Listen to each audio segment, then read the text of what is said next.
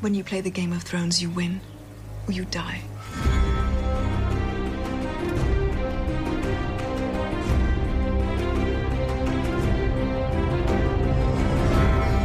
Hello, everybody. Hello. Hi, Hannah. Welcome. Season six is over. There it goes. Long live season seven. The countdown begins. Long may it Is rain. Is it season seven or is it season 7.1? Right to it, huh? Waste no time. Let's go. We got a lot to do today, We do. it's been a week and a half since we've last spoken. and things have happened. A lot of things have happened. Things have changed, you know? I mean, we could just be honest. We've all been playing Pokemon Go. Speak for yourself. I don't have a phone that can play it. I'm in still in disrepair mode. Uh, in 1995, everybody. Basically. Even before Pokemon was a show. But uh, in all seriousness, there is a lot of Game of Thrones news and happenings. I always love this because right after the season ends, you get those wonderful like recap articles. You get the fans uh, are still very invested and wondering what the next season holds, and then you get these interviews and appearances from the show staff who during the season were not necessarily tight-lipped, but are now just even infinitely more free uh, to tease. Now that we've seen all of season six, they're able to tease the next season, and and they're beginning. We've seen David and Dan begin to do that this week, so that's been exciting. Uh, but then also everything else that the actors are doing, and like sort of, it's almost like a beat a beat or two later, you get more Thrones content by important fans. Like I'm thinking of this Samuel L. Jackson video. It's just like, why is this a postseason thing and not a preseason thing? But I have a feeling that we're going to be watching it pre next season anyway, uh, or leading up to our rewatch because all of this is, it, it's just, it's so exciting. It's keeping the, honestly, the momentum up even through the off season, uh, just as we strive to do. That's the plan. And Comic Con is next week. Just a scavenger hunt. gosh. And all sorts of ridiculousness planned for San Diego. We've heard a lot, at least over the course of the last several months, about how season seven was going to be shorter, but it seems more and more, as much as we didn't want to believe that to be the case, that the most recent news is that it will, in fact, have a premiere date that is later than what we are all accustomed to as Game of Thrones fans. So it seems like April is out, May be Mm. like what I did there. Uh, and It's a good one, uh, Micah. Yeah, it, it, I like the the reasoning though. I mean, sometimes you get really crappy reasoning from people as to why this is happening uh, in terms of a later release date. But uh, David Benioff and, and Dan Weiss said that winter is now here, so they have to actually adjust their filming schedule so that even the sunnier places that they film uh, appear to be a little bit more headed Like Grim. to the winter weather. Yeah. When I first heard that, I 100% thought it was a joke. Like, I thought somebody was trying to play uh, a prank See, on I, me. I thought that was a legit reason. It's a I great mean, I mean, it makes sense. And when, when you think about it, I mean, it absolutely makes sense. But at first, I was like, no way. I think they've seen a lot of success with the later summer release. Like you see how the the stats. If you go over to Watchers on the Wall, we have a post about the viewership. If you scroll down a little bit, stats this year have been fantastic. They've stayed high. You remember in the past how there would be really significant ebbs and flows during the season, and it's like at, at the season opener, we were like, "Yeah, Game of Thrones is up so much this year." that it was like, "Oh well, I really liked this episode, but apparently it wasn't worth tuning in." But this year was just this year was different. A little bit of boldness is in order, especially if we're looking at the possibility of, and they haven't confirmed this necessarily, but it's like where we were a few months ago with this actual information. It's pretty evident that we're not going to get as many episodes as we like. Well, you, you know what's interesting is I remember talking about this at GeekyCon last year, right? I mean, that was when we heard that there were going to be at least eight, and then so we we've had uh, sort of a year now to to ruminate on this, and you know, David and Dan have have kind of made progress towards solidifying it, and if if if the episode if the season is starting later, it could still end around the same time if there are shorter episodes, like three shorter episodes. I don't know. I, I was surprised that all of April got ruled out. Um, but I guess, wait, d- didn't the season premiere on like the 21st though of April? So, uh, I guess that makes a lot of sense. 23rd, I think. Okay. Yeah. So I, I guess that does make a lot of sense. Like if there, there are fewer episodes, they can still end or they could still take off for Memorial Day or not. And kind of air around the same time, but with fewer episodes, you've got to cut it either before or after. And I'm I'm guessing they chose before. We can assume that HBO would like as many episodes of Game of Thrones as they can possibly get. And I think Yep. that that has a lot to do with the language of what the media has been told at large and the attitude surrounding this piece of the project moving forward. Like we were very excited about eight seasons, and if eight seasons weren't originally in the plan, then I think that the showrunners are you know probably going to choose this as the the only absolute path moving forward. But how do you guys feel about it? I'm curious because we've been talking about it for a long time, and a lot of you listening, this is old news. But how do you guys technically feel about the fact that it's confirmed that we're getting less episodes in total and that the season is starting later than planned because a lot of people seem to be upset about this but i'm not that bothered about one the episode count being shorter because i believe that there's going to be much higher attention to detail much stronger mm-hmm. concise fluid storytelling and much more bold episodes. If we've seen anything from season six we've seen the last two episodes dramatically raise the bar from a season that already dramatically raised the bar so much. So i'm curious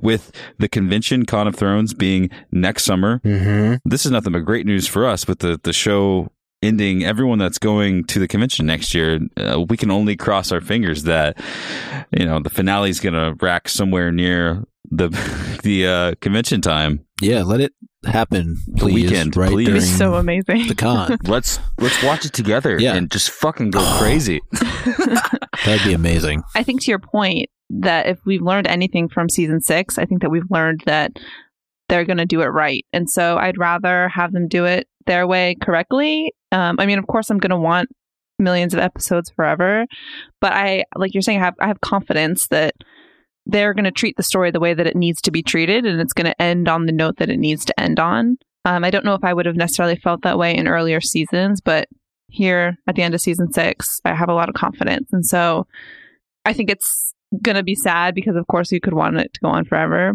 but I, I think it's going to be done well. And so if that's all that we need left to tell the story, then that's all that we need left. Yeah. I, I agree with both what you and and Zach said. I, I think that maybe in the past there was a level of hesitancy about the fact that we were even going to be getting these final seasons most likely before we get the final book and i think the fact that we're all sitting here talking about you know season 7 and and a bit later getting to talking about all the emmy buzz surrounding game of thrones Right. the Winds of Winter is is kind of an afterthought now, which is crazy to think about. I mean, it's going to be huge when it's finally released and we get the date and all the buzz that comes along with it. But it's just funny to me that we're sitting here and and it's almost like I don't know. I don't want to say it doesn't matter because that's not not the right way to put it. But If it's you want to send your hate mail to Micah, send it to contact No, but- game. No, but I think you have a good point, Micah. Like, I think that before this season aired, because we didn't have Winds of Winter, it was almost stressful because we didn't know what to expect and it was different than anything we've ever experienced before. And we didn't know how the story was going to be treated and what we were going to learn. I think that we've learned over the last however many, many weeks that we can continue to enjoy this story, even if it's not from the original source material. Like, there's more of, I'm more reassured that it's still going to be good without George R. R. Martin writing it. right. do you think he did Oh, secretly penned it. well do you think that David and Dan and the writers of the show operated solely off of bullet points, or do you think that some of that? Because I know a lot of the, the, the more successful moments in the TV series, whether it be a line um, directly from the book or or a line from the book from another character but used in another situation, those often are what people pull out in the community to start talking about and the things they sort of make memes and, and at least choose their owns for. Hmm. But there was a lot of strength. There were some lines in the season that I thought were dramatically below average, but I think that there were also some really incredible pieces that I don't know. Do you think from George? They could have been. I mean, uh, we were always told that he took time off from writing for the show to really focus in on the Winds of Winter, but I would have to imagine a good, solid part of that book is already complete. So it would be a good guess to assume that some of the writing that he had already done for that book was used in this season Or at least by informed? David Aden, and, Mhm. and yeah, I, I would think so, and especially some of those lines. I mean, and we all know that they're very good at creating these crafty lines, and you know the character that that comes to mind for me first and foremost is is Lyanna Mormont. Well, and then and then you look at uh, what elements of uh, Feast for Crows and Dance with Dragons appeared this season, which you know we didn't we didn't kind of predict that coming in that that there would still be material from books four and five that are uh, still being used. Uh, for instance, all the stuff in the Riverlands. Um, you know, and and it was exciting to see that brought to screen, and we were all kind of, I guess, worried going in that it was going to far surpass what has been published, but those storylines were still in many ways rooted in what has already been published. Um, so that was kind of a nice and neat choice, I think, for them uh, in this season to revisit some of the things that it looked as though they were going to skip. We can start off the episode with some great news. If those of you listening are into that sort of thing, Get ready, everybody. We know how much you loved the score of season six. I think 90% of you made Light of the Seven your own for said episode. And the people on iTunes loved it too. We are very excited to share with you all that next week on the 20th, we will be having an intimate conversation with who is most likely your favorite composer of the age, one Mr. Ramin Djawadi. It's going to be so awesome. Can you hear the drums? Can you hear the fucking drums already? You like to focus on the drums, huh? I can. Well, you know, they're special. They're per- I love percussion and all of its uses in this, but of course, strings, horns, everything as well.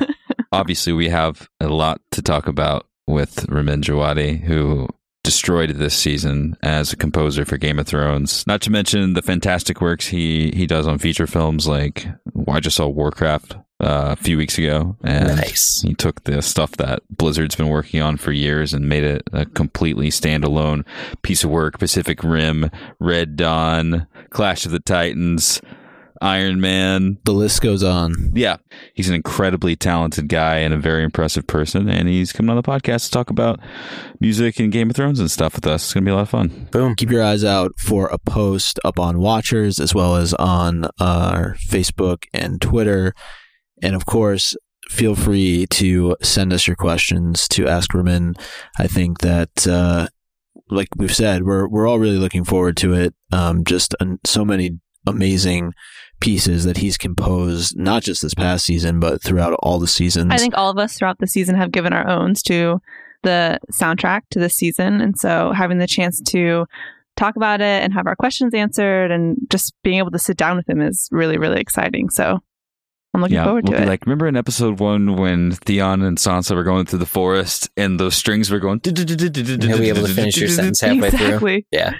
we plan to speak on season six as a whole in this episode. This is the time to share your owns of the season, to share our owns of the season. You know, the Emmy committee gave 23 of their owns for this season. one less from last year. Ah, well. One But I still the most, still the most out of anyone else. That's right. So still got it. HBO picked up, of course, it just said 23 nominations. We found this out this morning. Game of Thrones, not HBO. HBO got 94. 90 yeah, 94. Jesus Christ. Nice work to Game of Thrones. 23 nominations. Heck of a lot. And uh, actually, I'm pretty excited about some of these categories. Yeah, what jumped out at me was Maisie Williams finally getting a nod, and Kit as well. and Kit. Yeah, but I, I feel like we've been talking about Arya and and Maisie's performance as Arya for so many seasons now, and it's for me anyway. It's just nice to finally see her get some recognition. hmm Yeah. But that's a stacked category there: outstanding supporting actress in a drama Yeah. series. Yeah, Yeah. Amelia and Maisie. The odds are in their favor. Not to borrow from another uh, series. also, you know, shout out to The Door. Got a bunch of nominations. Battle of the Bastards also several nominations uh, for episodes, uh, both writing and uh, let's see, sound editing for The Door. Also directing Jack Bender for The Door and Miguel Sapochnik Yeah. for Battle of the Bastards. Both of those episodes going head to head in a sense. That's not fair. I mean, they should just share it. How do you pick? Hairstyling for the door. I'm guessing that was for Christian or Bran. Very or the important. children. Isaac. Yeah. Very, very important. It's for the Night King. Ah. that His makes sense. spikes, his spiky do. Outstanding Like Bart casting. Simpson. Absolutely. This season. Let's just look at Lyanna Mormont. Well, it's always just fun we, I mean, we are obviously going to love this series so much because we're on a podcast about it, but having it recognized in the public as being as incredible as we think that it is, it's always fun to, it feels like it's a win for us too, weirdly enough. Um, so it's always exciting to see all these nominations. This year, the competition in Best Drama Series, excuse me, Outstanding Drama Series, we're going up against The Americans, Better Call Saul, sorry, Eric, Ah. Downton Abbey, sorry, everyone, Homeland, House of Cards, oh, it's rough, and Mr. Robot. Christian Mr. Slater. Robot. Christian Slater. I have to say, do you think I have to ask Zach? Do you think that House of Cards, uh, this past season, the one that's eligible, can stand up to Game of Thrones? Please say no. I mean, it's No. tough. I mean, we've talked about this in a Squad of Ice and Fire. House of Cards is great in a totally different way, but I'll, I'll say it, and I've said it a hundred times. House of Cards is a ridiculously watchable show. I don't think I've ever Mhm. watched anything that you just keep pressing play. Part of that mechanic might be because all the episodes are always available. I think. Yeah. I think I'd watch H- or Game of Thrones even more so. I know that I would. What the hell am I talking about? HBO now, okay. dude. I mean, yeah, at the same got time, all ten though. episodes yeah. of Game of Thrones at once, you would definitely watch them all. yeah, it's like also- Absolutely. Jon Snow's alive, and you're like, oh, I'll wait to watch that tomorrow. Yeah. I'm a little tired. I'm going to go to bed. I will No say, uh, we're talking about the competition. Better Call Saul, I would have to say, had a weaker season than I expected. Uh, and so I think Game of Thrones No, that's the Breaking Bad spinoff. that, and it's and it's quite good. Uh, I don't Bob, doubt it, but you know what? Yeah. They got so many fucking awards. Yeah, boy. Enough is uh, enough. You, you Let him cannot have Last year- Let him last have the year it. was the sins of the year. father and the sins of the son. You can't do that, dude. Game of Thrones finally won, and Against hopefully too. it's the start of something good. Absolutely. Down You got, Abbey. um, Final season. Mm, are they splitting that in half too, like they no, usually do? Oh, Right? yeah, well, it's wow. over. Yeah. I just Really? don't see anything being better than Game of Thrones was this How season. did I not read like any writing on it's over finally for like Downton exactly. Abbey? Like exactly. Strange. Exactly. makeup, exactly. non-prosthetic, makeup, prosthetic, costumes. These are all things that we love Game of Thrones for. And yes, the nods are there. The noms, the noms and the nods are all there. On September 18th this year, Yes. we'll be throwing another victory party, right, guys? Can't Mhm. wait. That's right. If you remember a couple of months ago before season six aired, we sat down and recorded our Get Hype episode where we talked about all of our predictions for season six.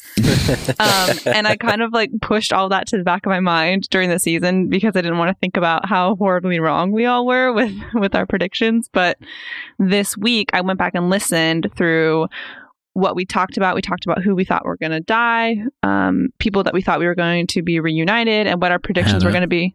What? I, I think it was who lives, who dies, who falls in love, and how the adventure finally ends. Suffice to You say, made it. Micah won this a game deep somehow. was on that joke. Yeah. Did Micah win? Because we're spoiling it, I think, for the audience when we go through. Uh, well, I think. No, I don't think I did. All right. Did any of us win? Who I think we wins? Who dies? I think Yeah. that we all we all actually did okay, honestly. Um, well, and it no, was Hannah, you won. You're you're the Nostradamus of uh, Game of Owns. I thought I got fourth place. Wait, No, how did she with win? Because only Potter. two people died from her list. Yeah, well, the rest of us, I think, only got one. Not to just jump right into it, but we're going to jump right into it, I guess. Yeah. Uh, yeah, I'm, Damn. I'm looking through here. So at least on on the uh, in the death pool here, f- from from the hosts, I had the High Sparrow. So check that off. Got Mhm. it. Hannah, you had Roose Bolton, and we'll give you Ollie. I mean, Ghost didn't kill Ollie 2K16, Right. but My specific answer was and you had Tom. Kills, kills Ellie. You had three You did, I had Tom and too. Uh, No, you some- didn't. yeah, somewhere else, I had Tommen. in your mind, maybe. you didn't Hannah put it on the listened back to record, this Eric. episode. Wow, the shade. I, yeah, I listened to the episode, so This actually, Eric, you maybe you did, and this is her getting back at you for giving yeah, her fourth yeah, place. for putting her fourth. You know what it is? Is my eyes jumped the line, so I thought I had said Tommen. I thought I was just reading that I said Mhm. Tommen. It was Hannah who said Tommen. So nice work, Hannah. well, Eric, you said Missandei had to die, and your reasoning was that was because we need an innocent to get killed. So Ouch. let's There were a let's revisit. Why that. didn't you just say Tommen? yeah, actually, yeah. I think that's because I didn't want to be the same as Hannah. I wanted to diversify. So I understand. one of us Mhm, was mhm. right. So I have taken the bullet. well, you, Uh, had, you had Loras. I did have Loras. And Uh. Zach, Zach had it with anyone associated with Bran. Which So I that, mean, that Oh, he no. wasn't counts wrong. too. Children of the Forest, Three Eyed Yeah, Raven. actually, That is Zach, like Zach I win. win. that feels Yeah. like such a cop out answer though. That's such a broad answer. Anyone in King's Landing. Like Well- you can't say that. Well, then then he would have won hands down. yeah. Yeah. But he also had Reek there too, and technically Regan. Yeah. Reek did die this Mhm. season. I like you, Yeah. Micah. Something we all so there's two things that stood out to me when we were talking about who we thought were going to die in season 6. And the first was we all laughed a lot about the fact that some people thought Rickon was going to die. And that ended up being this really heartbreaking moment in season 6. And Jokes then the second thing is that not a single person on Watchers put Hodor dying. None of us put that on our list either. So completely blindsided all of us, I think, with with that one. Well, I guess Zach sort of put it. Anyone Such associated with Bran. beautiful, tragic death. Yeah, that's that yeah, was I a- mean, unexpected. Summer Six was fun. could count. So let's Summer? read the top. So the top five deaths that the audience that you guys picked that you thought were Hmm. going to happen. Number one, Roose Bolton. So happened. A plus. Yep. Number two, Ramsay Bolton. Happened. Happened. Number three, Walder Frey. Happened. Happened. Number four, Tommen Baratheon. That's what it was. Okay. The Mhm. audience said Tommen. And got number it. five, You Pycelle. thought you were the audience? No. Well, so with Pycelle, the audience, the top five that the audience guessed all came true. Congrats, Yeah. So- audience. five for so- five. Really, the audience wins more than all of us, They except do. Zach. Zach wins. no, the audience wins. Though I will say Yeah. with Pycelle, that one was definitely out there already just because of the books. Mm. So I don't know. I'm not trying to cheat the audience, but Half point for the audience. yeah, Send your hate mail to contacting everyone. Yeah, I'm telling you. This, Mike that's is my second time tonight. Yeah. and there was an honorable mention for Tormund. Hmm. Yeah. What is that all about? It was Hannon? close. I Do you mean, remember? in the Battle of the Bastards? It was close. Yeah. Yeah. So we all kind of, after we'd all gone through our five, we all kind of agreed that Tormund was also in the running. Um, as as someone who was likely not going to make it, and I honestly thought all the way up until the season closed that there was a possibility that he was going to go. So Yeah. Yeah, he was one of the ones I wasn't sure about, especially through that battle of the bastards. Um, really glad that he is still with us. Can't say that about too many characters these days, but uh, Tormund is uh, Tormund is one of the ones that that got lucky, and I'm happy about it. So Eric thought the mountain, Viserion, Missandei, Thoros of Myr, and Loras Tyrell would die. Mhm. Micah thought it would be Theon, Jorah, Brienne, the High Sparrow, Davos. Hannah, you said Davos, Roose Bolton, Ghost Kills Holly 2K16. Tom and Mira, I said Bran, Cersei. Jaime, Reek, Littlefinger. I think we can all, unless those of you who don't agree with us out there, can make a collective sigh of relief that Jaime did not perish this season. seriously, Because we were all Yeah. pretty sure that was going to happen, right? we were all sure it was going to happen. It felt No. that way. I was in denial. I must have been in serious denial. So I'm grateful. I will say Davos though surprised me. Mike, think you were surprised sure of us. Davos was dying. yeah. Yeah, because he was doing all the publicity for the show. Anytime that happens, it's not good news. I feel like anyway, but he falls into that category of, of honorable characters, and there's very few that really have that trait shine through more than other traits. And so I just felt like he was gonna snuff it in the uh, the battle of the bastards, and he made it through. So I'm happy. I, I love him. He's one of my favorite characters. Well, audience, you win this category.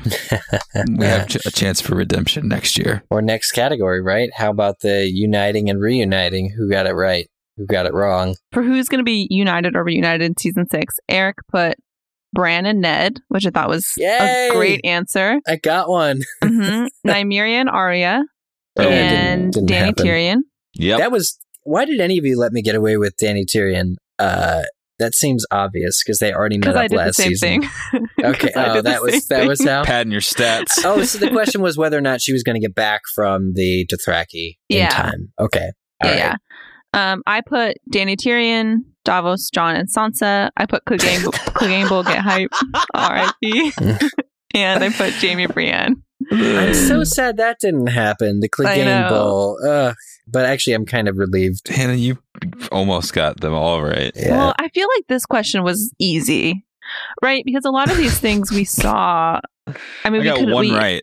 Okay, well, maybe they weren't that. Easy. It was no, but I think that things like Jon and Sansa and Davos that's kind of a cop out answer. We knew that that was going to happen. Jaime Brienne, Danny Tyrion. I mean, I kind of went with a cop out answer this round.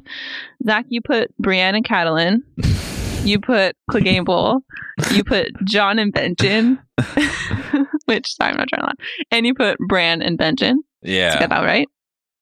And then Micah put Brienne and Jaime, Arya and Nymeria, Clegane Bull, and Jon and Sam. What were you thinking there, Micah, With Jon and Sam? I don't know. Maybe that'll be a future pairing. Maybe. Well, all of us but Eric put Clegane so we were all wrong. Yeah, I didn't want that to happen Uh, because I, I, I actually, it's interesting because I, of how much I thought that the Mountain would have uh, a role in this season. Um, you know, he kind of got, I don't want to say shafted, but they're clearly saving him for for later. Uh, the Wildfire was the MVP of of killers uh, this season, but uh, the Mountain will have his day yet again. So the audience also weighed in here, and um, they are top five unions or reunions of season six. Number one, Jaime and Brienne. Got it? Correct. Happened. Love it. I had that one. Jon Mhm. Snow and Sansa Stark, which none of us had. Yeah, I did. Uh, Which Hannah Hannah does. had. I put Jon Davos Sansa. So That probably Oh. happened too, I put a right? trio in Extra there. confidence, though. Like you even added a name. That's tough. Yeah. Yeah. what can I I'm say? impressed. What can I say? All right. Three went to Theon and Yara Greyjoy. That happened. Nice. That did happen. Number four, everybody get their tissues. Sansa Stark and Rickon Stark. Uh, Hmm. over Which his kind of dead happened. body. Yeah. Almost happened. And number five, Danny and Jorah. Beautiful Yeah. moment. I will say, reading through everybody's owns, and we'll get to them, but a lot of people's favorite moments of the season were a lot were these top five reunions that we predicted as well. That's sweet. Yeah. I mean, they, they, they were all accompanied by one or more very touching scenes. I remember Jon and Sansa hugging in the snow uh, and all the subsequent conversations. I'm actually choosing to forget about their spat, which was very, it's a big move for me because I, I still can't stand Sansa. I'm not over it. But the You're reunions were spatty, all, is that what you're saying? the, the, the, the reunions were all very, very, very sweet. Hmm. Mhm. uh, except Danny and Jorah, which was kind of sad. But, you know, we understand. Were there any other m- major reunions that happened that Um, Well, Danny came back to forgetting Meereen. That was pretty major. yeah, yeah. Uh, it's the Hound found religion. No, the Hound came back to killing. you found chicken? Actually, the Hound, honestly, the Hound and life. And That was a reunion, right? that the was Hound, a reunion. That was a return. Uh, Jon Snow, of course, which it's like the hound. I'm Hound. sure we me. all probably thought was going to happen. But the, the really the reunions and the reappearances uh, really did it for me. This I mentioned it uh, a little later, but that the Hound especially just uh, really did it for me. Uh, coming back, seeing more time spent with Rory McCann and his grunts. He could be the new Colonel Sanders, honestly. I've seen those commercials. They're terrible. Him yeah, and it'd be great for their marketing McDonald? team. He would sell a lot more chicken, too. I'm just saying. So the last question that we asked was what our predictions were for the first three episodes for the Red Woman, Home, and Oathbreaker. And honestly, I didn't transcribe any of our answers because it was so kind of a hot mess. Yeah, it was kind of a hot mess, which I think we knew going into it because it's difficult. Uh, but we did talk a lot about um, whether when Jon was going to come back. You know, we were so confident about him coming back. We talked a lot about whether or not it was going to be early in the season or later in the season. And there was a split 50 50 down the middle between our listeners of him either coming back in season one or season two, or excuse me, episode one, episode two, or him coming back at the very end of the season. And we all agreed that we thought it was going to happen later in the season and that the first three episodes or four episodes was too early, which we were wrong about because he came back at the end of episode two, which I think, I mean, in hindsight, it worked out perfectly. Well, he was born in episode 10, so we're, we were kind of right. well, yeah, okay. That's fine with me. I love that. One more That's point great. for us. It was, I have to say, it was so much fun listening to how hyped that we were. And I think that our excitement levels matched what we received from the season. And I, I I feel confident that I'm at that same level of excitement as I was in April. And so that's really exciting to go back and know that this season delivered everything that we could have wanted and more. Um, Yeah, it did. which I can't say for every season. Yeah. Yeah, Well, I thought the the big thing about this season, we've mentioned it a number of times, is that we were finally going past the point that we felt comfortable at as book readers, and just that we know from having read all the way through A Dance with Dragons. And so, for me, this season was all about those big moments and revelations, and in some cases, resolutions. You know, you had a lot of stories that kind of finally I don't know if, if you would say they came full circle or you could put a bow around them, but certainly from where we were, a lot of unanswered questions uh, from Jon coming back to life. I mean, that, that was a topic of so much speculation for so many years uh, since the Dance with Dragons was released. And then, of course, you had not only Jon coming back, but the truth about who his parents are finally revealed. I mean, that's a, that's a 20 year theory. Yeah. Uh, so I felt like this season was just packed with those really uh, important moments that will help shape the future of the story, and that they're they're at the same time were really integral to things that we were trying to figure out over the course of the last couple seasons, or if you're primarily a book reader over the course of the last five books. With our love for the series and hype sustained, season six is now being officially exited on the podcast. We're getting closer to the end of this episode. We're getting closer to our owns. We're getting closer to your owns. Now it is time for us to share a few of our favorite moments from season six. A lot of you did this. There were many comments, many emails, many tweets sharing not only your definitive own in the season, uh, but uh, just kind of like a, a, pouring out of your feelings. Like you guys were writing personal diaries to one to one another. Those of you who are interested enough to be a part of a fandom, an online community during its season, when especially when the show was such a, a massive hit, but still managed to carve out your own quarter of the internet when something is so strongly in the mainstream and share your own very like in conversations. There's a lot of a lot of inside things mm-hmm. being spoken about, and that's that's so cool and uh, it's a lot of fun to help facilitate some of that. And uh, we're we're taking inspiration from you, and we're going to talk about some things that made us feel. I think in in in in retrospect, uh, the book ending of the season with Dorne, with like two minutes spent in Dorne total, not including Tower of Joy, uh, this season was a very bold move. Looking back, of course, if you remember in episode one, the death of Doran Martell and Areo Hotah, and the the complete wiping clean, essentially, of that the, the show, the the writers they they washed their hands of of it after getting so much of that in season five, um, and seeing how the pacing or the characterization was uh, not necessarily to our collective uh, expectations to just see uh, that storyline get killed off in a way and then not brought back all season until the very end. And even then, just sort of have a couple lines there. That surprised me, actually, and I'm still not sure what to make of it exactly, but suffice to say, the world did not end when they stopped showing Dorne on TV. I think it was a, a shocking moment, uh, certainly, you know, to just kind of, as you said, Eric, wipe the slate clean right off the bat. You know, you're, you're essentially killing off one of the main families of the Seven Kingdoms to start off a season. And I, I, don't necessarily know if we appreciated the impact of that just because we were so down on the way things were going in Dorne. Mm-hmm. Yeah, poor Trystane. God, you know, like to, looking back on on that surprise blow from behind, uh, certain boys were not fit to, I guess, survive in this world.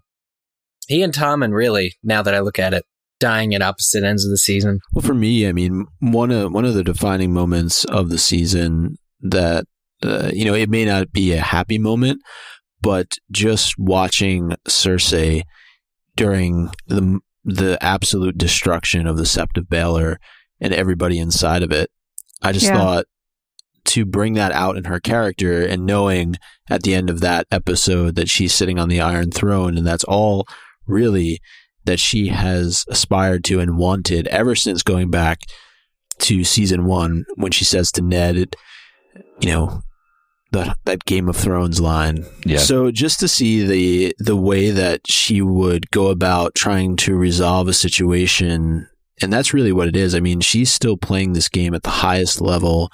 She has taken out all of her enemies in one fell swoop, but probably at the same time has created so many others, if not already existing through fear now. Uh, and I just thought that to me, I, I think it's without question one of the most defining moments of the series, not just one of the most defining moments of the season. And I thought that uh, Lena Headey did an amazing job. hmm And not only defining for season six, but it's also something I'm most looking forward to in season seven is how that's going to play out and watching her however long time on the Iron Throne is going to be as terrifying as it may be for the people of King's Landing or people who are left. I think it's going to be really, Really fun to watch. fun to watch unfold on TV. For me, the entire King's Landing opening, Yeah. it's hard to put it down into one point. It was just a masterwork from start to finish, from conception to actually seeing it realized on screen. I think we were all blown away. People that appreciate the medium as an art that they sort of self critique or that they casually view. I know from having uh, conversations with my family who you know don't pay attention to small details of stuff, but they obviously feel like the rest of us do when they watch a television show, even casually. And uh, it did it for everyone. It worked, and when something works and uh, impacts on such a large scale, I think it you know deserves to be celebrated. It was very cool. I mean, this this was a season that, uh, in addition to the explosion of the Sept, uh, Cersei's rise to power, the over the siege of Riverrun, successful siege, by the way, uh, included things like, I mean, the door, which I think is probably a perfect episode. Um, the Return of the Hound, I love, and also remember how Dany escaped all of those Dothraki by burning the khals Yeah. Yes. locking them in. That that moment is is not easy to overlook by any stretch of the imagination, but remembering it still brings a gleam uh, to my eye. I can still see all of those unfortunate dudes roasting to death and trying to find the exit. Uh, that's very memorable. In fact, Dany has just had a really outstanding sort of season of topping herself. I think. Yeah, and uh, what I loved so much about that season of her burning the khals is that she did it herself, and that she was able to. She didn't call on anybody for help, and she kind Well, a of. couple people barred the didn't doors. Yeah. She didn't call on anybody for Oh, help. I did Call that on purpose. Yeah. um, but she did it herself, and I think that that was a huge defining grown-up moment, quote unquote, for her. Like she came into her own. I feel like in that moment, and was able to take down her enemies single-handedly, and, and showed that she is powerful in her own right. And Right. it was it was a great scene. Yeah, when she stomped into the chamber at the end of the season and faced down her advisors, it was like you know that was a, that was a real power moment. It- it- we weren't feeling whether or not she she could. We knew that she would take care of it. Yeah. Yeah, which which for me kind of was another defining moment when she came face to face with the slavers and she released her dragons and finally um you know the other two which had been I don't know what the hell they were doing since Tyrion let them free. I don't know if they were out drinking in Meereen. I, I don't know, but Ah, just life is a dragon. no, I mean, eh, but just again, sort of the visualization, and, and I don't know, like how we're really looking at these events. Is it defining in the sense of how important it was to the actual story, or just you know from from a visual standpoint, as as a as somebody who's watching the show is just blown away by what they're seeing on TV, and I think there's definitely that, as Zach touched on with what happened with King's Landing from from start to finish, and then also in this scene too, as Yeah, her dragons are just laying waste to unreal.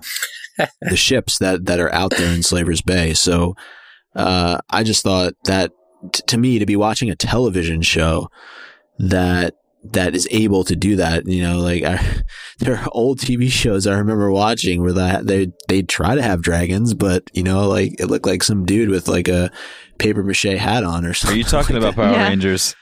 maybe? but you know what I mean? And and so I, I just that was another um, moment for me, and, and of course just demonstrates how much of a badass uh, she is. We want to let our listeners of Game of Thrones know that this episode is brought to you by Blue Apron. For less than $10 per meal, Blue Apron delivers seasonal recipes along with pre portioned ingredients to make delicious home cooked meals. Blue Apron knows that when you cook with incredible ingredients, you make incredible meals. So they set the highest quality standards for their community of artisanal suppliers, family run farms, fisheries, and ranchers. Whether it's Japanese ramen noodles, wild caught Alaskan salmon, or heirloom tomatoes, Blue Apron is bringing you the best. My only complaint with Blue Apron so far is that the bar has been raised ingredient wise when I go to the store and I'm shopping for things like produce and meat. I'm disappointed by how they don't match what I've been receiving in the mail from Blue Apron. That's the truth, and it's uh that's kind of disappointing. Cooking with Blue Apron is easy. Each meal comes with a step by step, easy to follow recipe card and pre portioned ingredients, as well as the fact that it can be prepared in 40 minutes or less. Check out this week's menu and get your first three meals for free with free shipping by going to blueapron.com slash owns. That's blueapron.com slash O-W-N-S. You'll love how good it feels and tastes to create incredible home cooked meals with Blue Apron. So don't wait. That's blueapron.com slash owns. And when you get the box in the mail, it's kind of like Christmas. Blue Apron, a better way to cook. So a moment that we haven't talked about in terms of defining for the season is Jon coming back to life in episode two. And I don't know if I reacted to the scene the way I did because I spent the whole year leading up to it so excited about this happening and so on the edge of my seat about whether or not Jon was actually going to come back to life. But looking back on that whole sequence of events with Melisandre feeling like she failed and Davos Uh, saying that he's not asking the Lord of Light for help, but he's asking the woman who showed him that miracles exist to bring Jon back. And Tormund kind of scoffs and leaves the room, and Ghost goes to sleep, and then Melisandre leaves, and then Davos hangs for a little while, and then finally leaves. And when Ghost raises his head after, I mean, the the period of silence in that scene is so long, and Ghost kind of sits up, and then Jon gasps, and he's awake, and what an incredible moment and the tension that was in there yeah. and I mean, it, ha- it was easily one of my favorite scenes. I don't know if that's kind of cliche, but it was just the build up to that moment was just incredible. And talk about defining the rest of the season. Um, Jon coming back to life. I would absolutely put that at the top of my list of, of favorite moments. and, and how nice was it to get and to, to get a character back, to get a Stark back too, after all the ones that had been taken away from us. But also the fact that from that moment forward, we knew he continued, he would continue to have a storyline. Uh, that that's really the real bonus is this character is now going to exist for some time in all of the events of the future, at least for a little while longer. And you know, I was sort of cautiously writing him off in my head because I was prepared for him not to come back, even though I thought he would. You know, just getting knowing if he came back at the end of season, at the end of episode two, that there would be eight more episodes presumably with him this season, and that he would be able to once again influence the events of the world. It's just more than you get from most characters after they die. So it was, uh, you know, to put it quite simply, um, it was bo- it was bonus Jon Snow, and I loved it. So good. And then my, my next one was when Bran, the whole sequence in season four, or sorry, I keep saying season instead of episode. The whole sequence in episode four when Bran sees the Night King and the Night King touches him, and then the Bloodraven is angry, and the Bloodraven says to Bran, "The time has come for you to become me." And Bran asks if I'm ready, and he says no. Uh, I thought that whole thing was just crazy, and I think that Bran did a lot this season that we didn't love, but he had some really cool, cool moments, and that whole White Walker Night King situation was very intense and for me. seeing Max von Sydow with the Emmy nomination as well for guest appearance, uh, he was he was a great character this season. Really, that character very interesting. Yeah, he Mhm. did it. he did an incredible job, and I mean, I kind of based my favorite moments off of how many notes I took in all caps, and so I would say that Oh, absolutely this. Well, what what got me excited, and I think that this absolutely had my heart racing, which leads me to my third most memorable. I don't want to call it my favorite scene, but um, Hodor. No, because that would be dangerously close to owns. Yeah. I know, These are close already. but Hodor dying was just something that I mean it's it's just it still is a scene that's difficult for me to think about and I rewatched every episode except for that one because it was just so intense and so well done and and we talked a lot about it um but to me that that's a moment that absolutely stands out The one other moment, uh, it wasn't necessarily defining, but I really enjoyed it this season was Sam uh, when he arrives in Old Oh, Town. I forgot. See, we can agree, Zach. It's all right. Uh, and he goes into he goes into the library, and uh, it was just there, there's clearly a lot for him to learn and to gain knowledge on, and Us too. I I don't think that they would have written this particularly into the show unless it was important, and clearly something or someone that he finds in Oldtown is going to be extremely important to this story and ultimately its resolution. I believe that. I believe that Me too. he Yeah. is is a huge component Me too. Mhm. to to how the events will ultimately unfold at the end of of the final season book however you want to look at it Yes, he wields a Valyrian sword. Yeah, which he picked up this season. Pit stop, pit stop, back home. Uh, meet my asshole father and steal a Valyrian steel sword from him. Yes. Uh, no, the reason I believe too that the library is, is, well, I'm allowing it to give me hope as well, is seeing how out of touch the gentleman was, the desk clerk, the book clerk. What would we call him? The bookie? What would we even call him? Just the maester? The, the guy? The attendant? the rando the rando who checked Sam, uh, but not Gilly and the baby in, um, was so out of touch with who Librarian. the current Lord Commander was. Yes, the librarian was so out of touch with modern times. It gives me hope that there can still be information in those books that simply nobody thought to relay to the rest of the realm. Right? I mean, if essentially this could be the first time that Sam is bringing the problem of the White Walkers to the library uh, they may know just where the solution lies in all of those rows. And if not, he's better got bet he had better get searching. But you would think that if they had heard of the threat, uh, they would have, you know, been able to inform everybody or gone and looked it up themselves. The fact that they were out of touch gives me more hope that they just didn't know yet and can still be that source of of of information, that usefulness. Does that make sense? Hmm Mhm. Okay. Definitely. Yeah. It was tough for me to organize all of my thoughts into only a few points, and it's even harder to do specifically own. So I'm glad that we're doing this. But I think that more so than most, more so than most things that have happened to me uh, as I've been involved with stories and I've interacted with stories since I was a small child, learning the the origin of the White Walkers and such a surprise moment like we did in the manner that we did just Yeah. it took me by storm just whoa Yeah. Damn. Did not expect that. I don't think we we just didn't see that coming, you know? I That's expected true. it would be a mystery almost until the very end and uh that was so cool and such a big deal for the story. It, it almost changes everything. It doesn't change how we face them necessarily, but they're so much less ominous to me now when because I know, you know. They were just like us once. Dreams, children. And the Tower of Joy. Ah, yeah. In in three parts, four parts. How many did they Too many parts. All three minutes up into four different parts. But yeah, That it was just it was good. brutal western hopefully of what we'll see of the dark tower later on it just felt gritty it felt dangerous and i think it was just a, a- an obvious standout from season six and i hope to see more uh, things in that vein and if we don't see it in game of thrones i hope to see those who worked on it uh, work on something else like it because it they knocked it out of the park and it was true one of the first sword fighting scenes that I've seen that felt that dangerous. Certainly the first with the guy with two swords, where it just made sense that he had two swords. Yeah, Not that that's a point to take away from it dramatically, but that's I think that's to be respected. yeah. Seeing seeing Ned alive in any capacity, uh, walking that earth, uh, walking Planetos again is is a gift that the show has given us.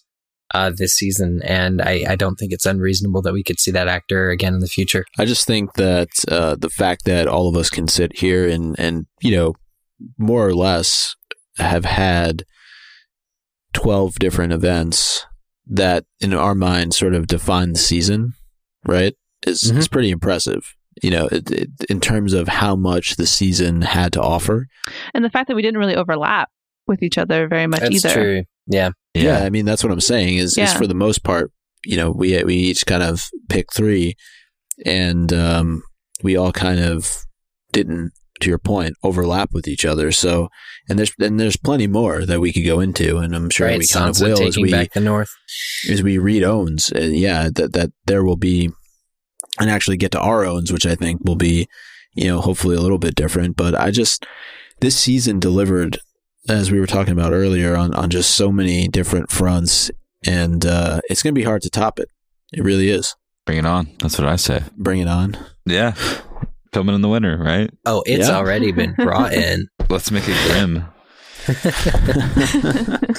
guys ready for Owns of the Season? Yeah. Can you get some dramatic music for so. this? What kind? Pokemon. Mm. the battle. dun, have like the Elite Four music. All right, here we go. If nobody else has theirs written in the Yeah. doc, so I'm going to go am first. Not, I am not going first. I am go going first, Eric. first. Eric, We're going to give Get uh, in there. my own of the season. People who've listened for a while should not be surprised. Any guesses? It's written in the doc, Eric. Sansa Theon? It's no, I wrote not, and it's not Theon. I wanted you to guess Oh. Theon. I'm going to give my own to the children of the forest. Whoa. Uh, For what? They well, you know, Creating you this whole sound so problem in the angry. first for creating this problem. You're supposed to be the change you want to see in this world, and Uh-huh. their final move was a self-sacrificial there you go. get Bran out of there, and presumably they were all wiped out. Uh, in in so doing, their last moments were spent fending off the hordes of the dead. That yes, it's true they created. Uh, and did that suck? Yeah, probably for the realm it kind of sucked, but I was thrilled that we finally got to understand a little bit more about the children anyway. And uh, I maintain that we can still see a whole heck of a lot of them as Bran continues his voyages through time and space. So my own is also sort of a hopeful looking forward, but they did, I do believe they are all currently wiped out, and that was the last of them. And so I think it was a little redemption arc, little little surprise redemption arc to the to the children there. to add on to your own, their the costuming with them Mhm. was also beautiful.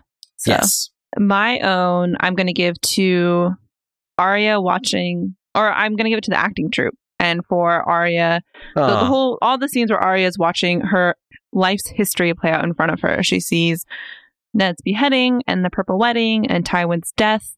And I loved the way that they portrayed these stories that were so intimately aware of and entwined with and in such a light and interesting way. Um, I thought that was really, really cool and absolutely my favorite part of this season. Um, Arya's laughing as Joffrey dies, and the whole audience is not laughing at all. I thought that was a cool moment. And I just thought it was important for Arya to remember who she is and to regain her identity and, and put her back on the path to Westeros. So I absolutely give my own of the season to the acting troupe. Man. Nice. That was a good one. Thanks. My own of the season of six, the sixth season. They did it, huh? They did. I give it to Hodor for holding the door. I've never been that emotional about watching anything ever. Ever. Not because I wanted to be, or in the other case is negative, not because I didn't want to be. It's just, you know what I mean? Sometimes you just, it just happens. And Mhm. that episode from start to finish was fantastic. But when the dead attacked the tree, you know, just heart racing, heart racing. Yeah. And then the way that it ended and cutting it back with Sam Coleman's performance as young Hodor on the ground, I challenge anyone to watch that and not feel something. Yeah. I was uh, at Universal Studios a few weeks ago, and uh, this guy on the back of the Jurassic Park ride just started saying "Hold the door" like No. young Hodor does, and he sounded exactly like him. And he started he like he did the whole thing from crazier to eventually just saying Hodor, and it uh, made me go right back to it. And I'm I'm in the middle of a theme park for God's sakes. was this Why an would someone do attraction, a new attraction at Universal Studios Hollywood? This was just someone doing it. just in just in line killing time. no, That we- on the ride. After the ride was over, we were waiting to get disembarked. oh You're man. trying to get on Splash Mountain, and then that just ruins your day. Like He was just like, "Hold the door," and kept it's doing it. still too soon. Hmm, It I is. You know? and that's Well, why I've seen doorstops of Hodor actually holding the door. I'm sure you guys have seen it too. Those Yeah, are I feel kind of like funny. it transcended the TV show. It was trending for a day or two, I think. And I know a lot of moments really stuck out, and Battle of the Bastards was what it was, and it deserves all of the owns as well. But I feel like Hodor and Hold the Door really transcended Hmm. yeah, the TV show there. It became a moment, I think. hmm And uh, it was a moment shared by a lot of people, casual fans, like I always say, people that are diehard that are riding on sites like Watchers on the Wall or listening to podcasts like this. I think everyone shared equally in that, and uh, it made it really, really special. It was crazy. It was a season one. I mean, going all the way back to the very beginning, and and you know, you got that with the Hodor reveal. You got that with the Tower of Joy. So there there were definitely those moments in this season that just you know were things that you've been waiting on now for for six years, and you finally have gotten the answers to them. hmm gosh, who who who went into this season going? Oh man, we're gonna ask when. Where were you when Hodor's backstory got revealed? Like after this season is over. But but that, as you said, Zach, is is a touchstone. It was a it was one of those moments that just transcends. Hmm. And I'm really It's happy good that one. Hodor got that as a character, that he Yeah, got that moment yeah. in the show. Me too. It was really well done. And Again, fact again that going he- back to the door being an the fact excellent that he episode. may have known the whole time what his destiny was going to be. I mean, the whole thing is just and did it heartbreaking. anyway. and Yeah. not something that I think any of us necessarily predicted. I mean, as we said earlier in, in this episode, we didn't. Nobody thought that Hodor was going to die this season, or at least not not in Watchers or or in this community. So, um, I think that that just added to the impact of of what the episode had on all of us. Yeah, definitely. Well, I'm not sure how to follow that up, but uh, I think you can do it. honorable some mention practice. for me definitely has to go to Lyanna Mormont, who I just thought was a total badass every time she was on screen, and could definitely, without a doubt, easily get my own of the season. But in thinking through it a little bit more, I'm going to give a double own of the season to Whoa. to Baelish and to Varys, who are still somehow the master manipulators of this entire series. And uh, even though Baelish may be on the outs a little bit, the man is sitting comfortably inside of the halls of Winterfell Yeah. six seasons after he really put this whole series into motion. And to Varys, you know, he's there riding on a boat with, Dany, Yeah. the the Dornish, the The Tyrells, the Greyjoys, dragons. and that's been his main play. I mean, he's finally starting to see the seeds that he planted early on, even before the the series started, to to to really grow and to take shape. And to me, to to have the the season end with him standing right there, uh, right behind Dany. I mean, I I can't not hmm uh, to give him and and Baelish the owns of the season. Beautiful. So those are our owns. Now, the moment you've all been waiting for, accompanied by Ramin Djawadi's music. it's time for your owns of the season. Strap in.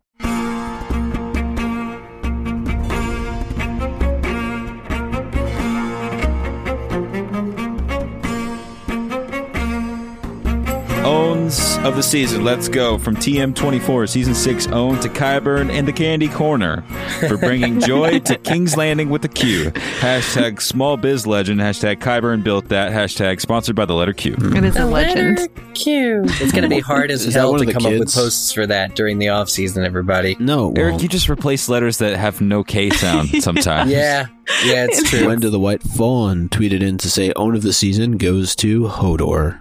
The fandom was owned. More grief and love was felt at his loss than any other."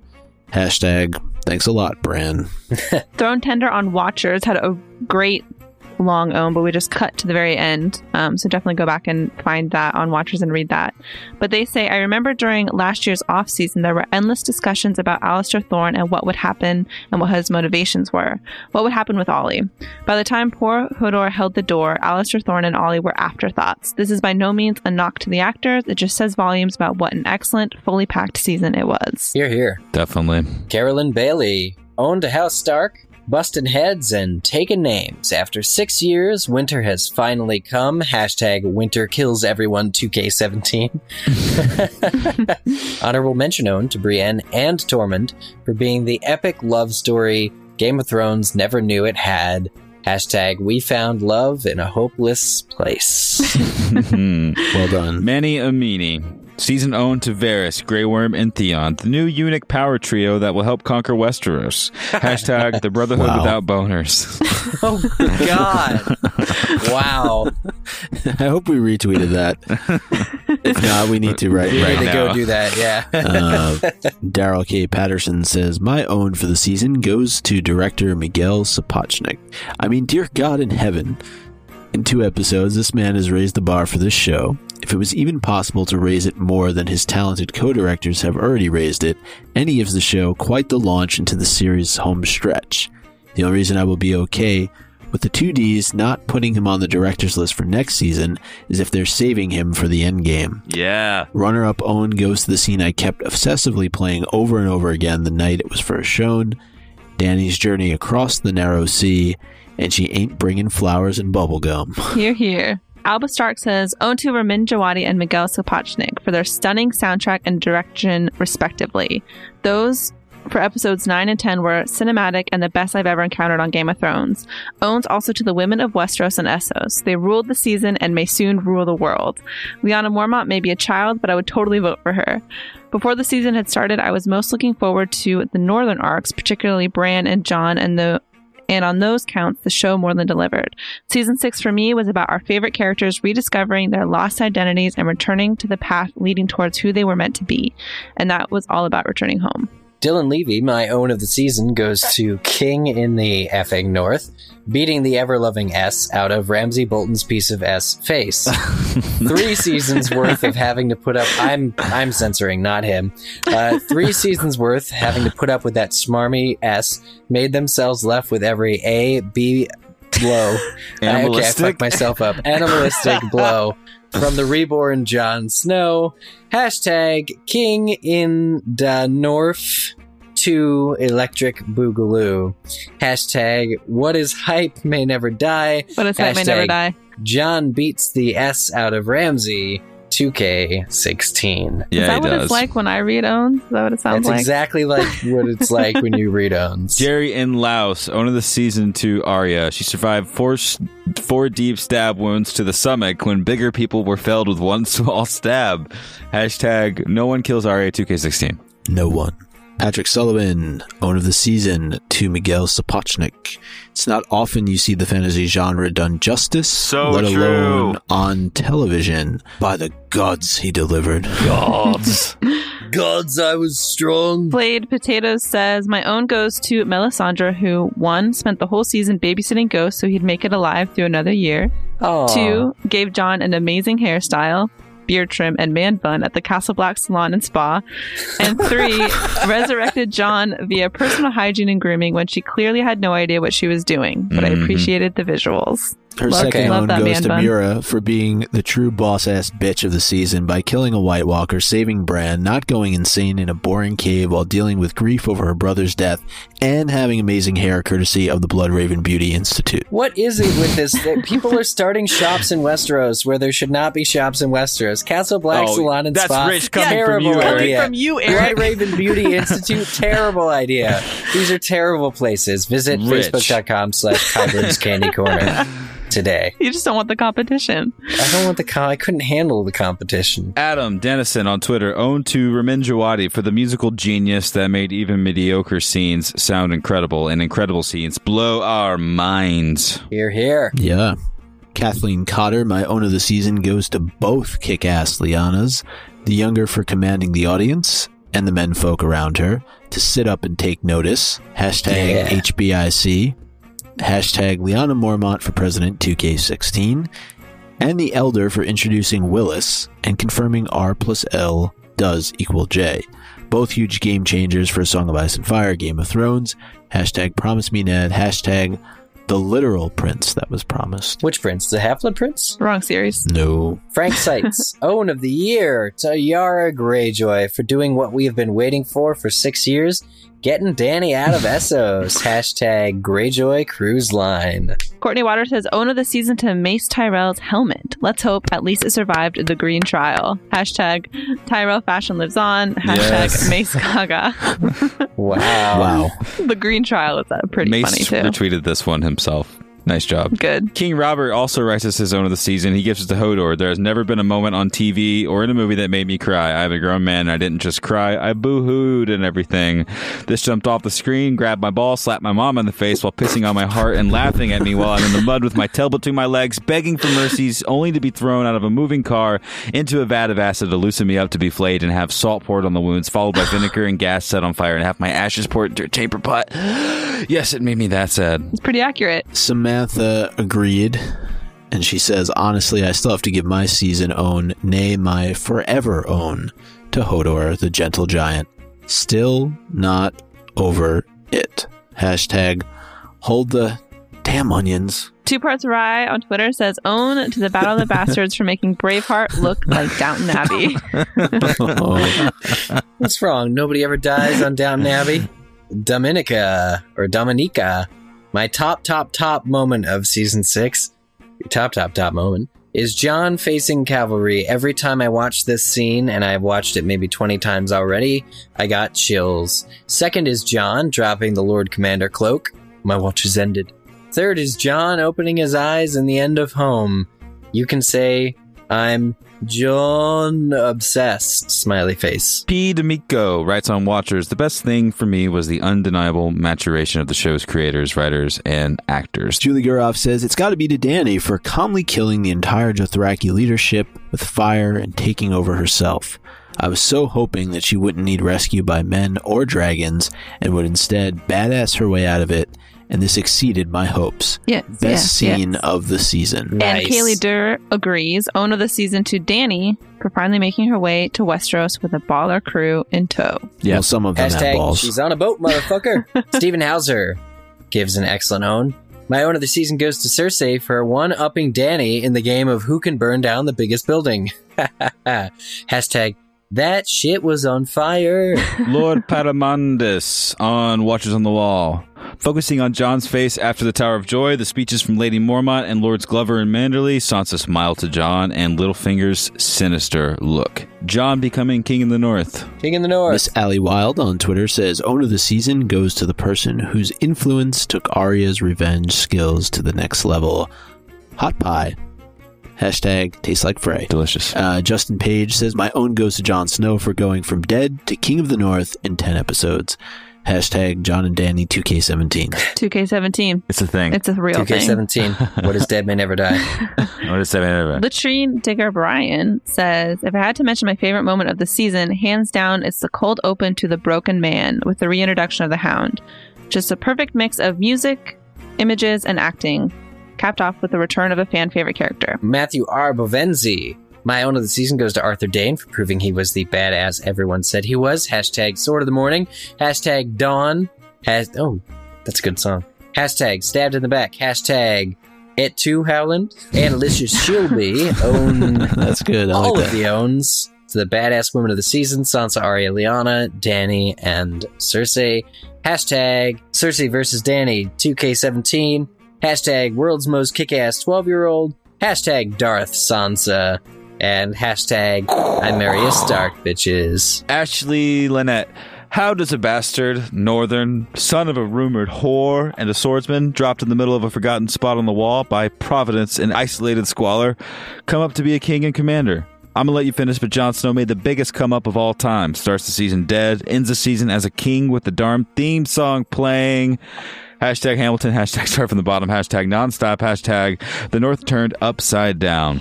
Is that our Ashley, first great Hamilton own. own?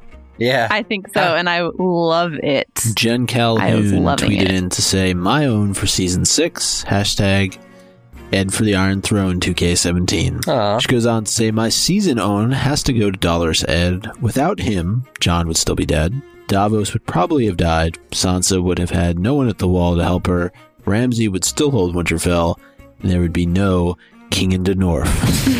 Hashtag, what is Edd may never die. Hashtag, until 2K17. No. What is Edd may never die? What does that mean? What does that mean? Die? What is that may never die? John on Watcher says Arthur Dayne sword fight. Never have I seen a more effective sword fight on screen showing one versus many. The choreography was great, and I believed Dayne was truly the greatest swordsman ever. Agreed. Pigeon writes Jorah and Dany saying goodbye. Emilia's best acting of the season. It made me tear up. Parenthesis, I do not tear up easily. Close parenthesis. How Jorah steps back. Iain Glen's fucking face. Sure, a little schmaltzy with a I command you to find a cure. But it was a lovely scene. She felt nothing dismissing Daario, but everything telling Jorah she needed him. My favorite scene. Rain on Watchers. The first scene that came to my mind was Jaime's talk with Edmure. The way Jaime used his and his family's reputations to convince Edmure of his deadly intentions was impeccable writing and acting. Let's see what Chuck has to say. He says, has to be the Tower of Joy reveal. The baby Snow opening his eyes and then the scene cutting to the adult Jon Snow. I teared up. As a book reader, I was waiting a long time for that scene and it didn't disappoint. That director did a great job. It was one of the few times that I look forward to an episode of a TV show, partly because of the director. That's cool. Nice. Lord Farstark says Tyrion is good at a lot of things, especially being hand to a monarch, but nobody's ever really acknowledged it. When Dany put the pin on his jerkin herself, he finally got the only thing I think he's ever wanted in life dignity. He earned Wow. it, and this time someone appreciated it. That's so cool. That's really sweet. Down to the last few, the last couple, rather, here. Iron Throne 337, Cersei's scene with the Septa.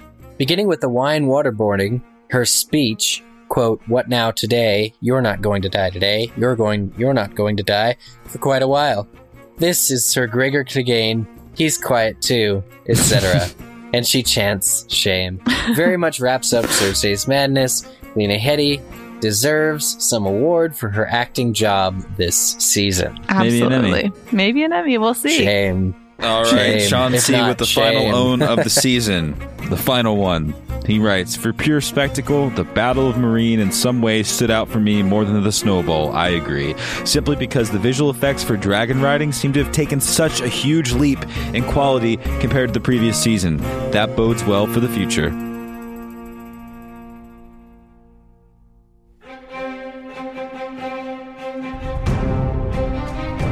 There you have it. Next season, there's going to be more dragon characters in CGI than there are human characters. So start sending in your owns now. Thanks to everyone for sending in your owns all season. Man, And for owns of the season, We're here. We did it. season six. Come on now. it's been such a blast reading everyone's owns. I've said it before, but reading everyone's owns at the end of every episode has absolutely been my favorite part of this season. And all of our weird inside jokes with everyone, from Qyburn's Candy Corner to everything being 2K16. I mean, it's been such a blast. I hope that everyone's had as much fun as as I have. I know I have. I think we I have. definitely have. Yeah, it's been a lot of work, but it's also been so much fun. And the rest of the year bodes really well. There's a lot of exciting stuff. We're going to be in Florida in a few weeks, celebrating with a lot of you there and putting on some awesome Game of Thrones programming with each other and sharing lots of fun with other friends that make stuff for different fandoms. And it's just, you know, everything's good right now. Check that out uh, at geekycon.com, by the way. www.geekycon.com. And the schedule just went live, so you can see all the panels that we're going to do Nice. and all the panels that are going to be available. So it's going to be a good time. And of course, Zach, you mentioned earlier Con of Thrones. Yep. That'll be taking place next Yep. summer, hopefully in conjunction with the finale of season seven from uh, June I can only 30th. hope, man. That yeah, would if be we keep so saying cool. that, maybe it'll come true. That would be so cool. Let's just put it out there. Let's put it I'm out call there. up David and Dan this week and say, "Listen, guys, what can you Let's do get a for Twitter us?" campaign started. Let's let's come up with a hashtag. We'll make it a reality. We're going to launch some new details on the con. Some very, very important details in a small handful of days. Nice. Convenient that we have this podcast to say stuff like that to people who care. Mhm. so look for that. So for more info, they can of course head on over to the website, conofthrones.com. Mhm. They can sign up, get some ravens sent their way with all the latest information. For the season six finale, Zach and I sat on Skype and had you guys call in and chat with us about your feelings because we were all very restless. Um, and we recorded it for Squad of Ice and Fire, which is up on Patreon now. So you can go check that out. We're going to do that again this month. Look for the tweet of when we'll be on Skype. And then we also recorded a little bit of Squad of Ice and Fire before today's episode. Eric and I were at a Harry Potter conference together. So um, you can check that out at patreon.com slash goo. Eric, did you wear wizard robes? Did wear wizard robes. I wore my Yeah. Gryffindors one day, and Hannah's. You know what, Hannah? I don't think we got. I got a picture with Promo wearing her MuggleCast shirt, but I didn't get a picture of you. I don't think do you we got a picture have a together. Muggle cast shirt? Um, I was wearing my Logo shirt at the same time that promo was, Good. but I just but wasn't I was, with her. I passed Promo in the hall, and I didn't pass Hannah. Ugh, missed opportunity. I wear my, my MuggleCast shirt in the gym. I'm gonna wear my Thank Logo you. shirt to GeekyCon. You Okay. better. I will. Don't That's the disappoint. show that Eric and Micah also make. It's about Harry Potter. See how that plug just came out naturally? It's nice. it's nice. Harry Potter's pretty cool right now. I was on another episode of a, another Harry Potter podcast because Mike and Eric are just too tired of me from the Game of Thrones season. That's uh, that was Pottercast, if I'm not mistaken. You're not mistaken, sir. mm You're not. The old, the old friendly rivalry. It's back. it's back. I feel like I have to choose sides now. Well, Zach, you don't have to choose sides. That's good to hear, Micah. You don't. Thanks. But what you do have to do for next week is come up with some questions for our special guest.